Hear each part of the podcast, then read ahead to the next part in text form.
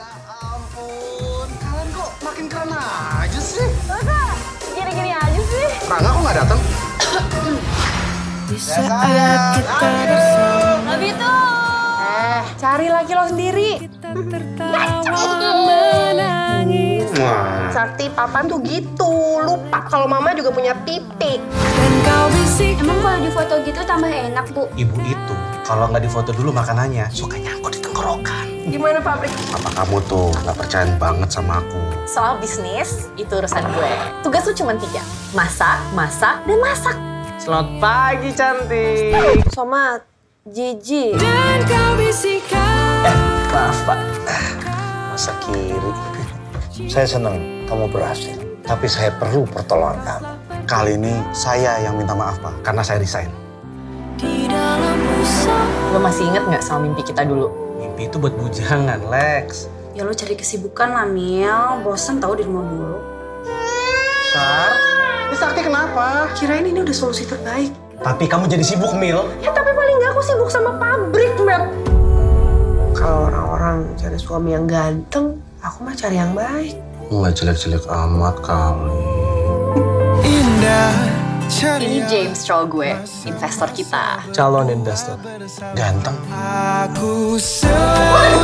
Chan, kamu mau natap aku nih hari ini, berarti kamu putus nih.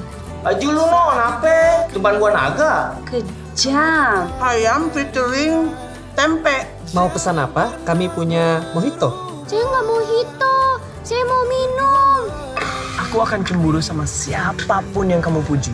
Juara ya kamu. Juara. Nasi goreng teri lo oke, kurang oke. Terinya tuh kayak kurang teri gitu loh. Kayaknya teknik mancingnya salah deh.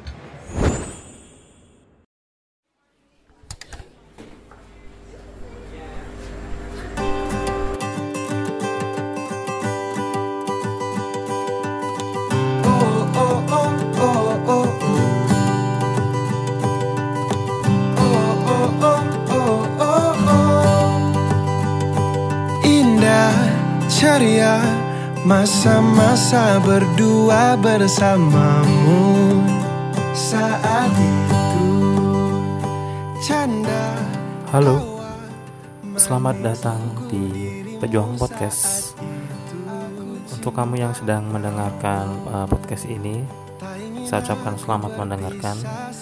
Untuk kalian yang sedang bekerja, semoga tambah semangat.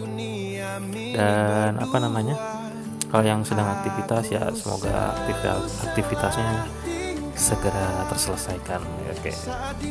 Kali ini kita akan membahas sebuah film lokal ya, Indonesia. Ini filmnya sudah rilis Desember 2018 yang lalu. Karena film ini cukup menyita perhatian, Film ini judulnya Milly dan Mamet. Kalau kalian tahu film AADC, nah ini spin-off-nya. Jadi kayak versi lainnya lah gitu kan, beda cerita gitu. Tapi tokohnya masih sama. Di film ini Milly dan Mamet ini ceritanya bermula ketika Milly dan Mamet sedang direpotkan mengasuh bayi mereka. Jadi ceritanya dia menikah gitu kan. Mamet yang memiliki keterampilan memasak dan pernah bekerja sebagai koki, akhirnya harus bekerja di sebuah perusahaan pabrik milik mertuanya, ayah Milly ya. Nah, walaupun hal itu membuatnya dia sangat terpaksa gitu kan. Namun di sisi lain ia harus menjadi tumpuan keluarga. Karena si istrinya, si Milly ini berhenti bekerja sebagai bankir ya, bekerja di bank untuk fokus membesarkan anak gitu. Nah, suatu ketika Mamet itu bertemu dengan Alexandra. Alexandra ini teman dekat Mamet saat kuliah dulu gitu. Nah, ketika mereka bertemu, mereka serius menceritakan bahwa ia mendapatkan investor untuk mewujudkan ide restoran yang dulu yang pernah impikan bersama gitu. Jadi apakah Mamet ini akan bisa mewujudkan mimpinya bersama dengan Alexandra, atau ia harus fokus mengurus bayi mereka bersama dengan Milly gitu. Film ini disrodai oleh Ernest Prakasa. Ini Ernest Prakasa ini ibaratnya masih rising star-nya sutradara ya, jadi dia lagi booming banget ini. Dan film ini ditulis oleh Ernest Prakasa sendiri dan istrinya Mira Lesmana. Terus film ini dibintangi Cici Priscilia sebagai tokoh utama dan Denny Sadiswara ya. Juga ada Koh Ernest Prakasa juga, Julie Estelle dan Yosi Sudarso. Untuk prosedurnya sendiri Chan Parwes Serbia, Mira Lesmana dan Via Serbia, produksi Starvision dan Miles Films. Oke, film ini kayak gambaran besar dari pasangan suami istri muda gitu yang lagi sibuk-sibuknya ngurus anak, terus tiba-tiba ada masalah ketika si suami ini bertemu teman lamanya untuk memiliki ide membuat restoran gitu kan, karena kan sudah jadi impiannya sejak dulu gitu, jadi kayak dia pengen menghidupkan mimpinya gitu. Selain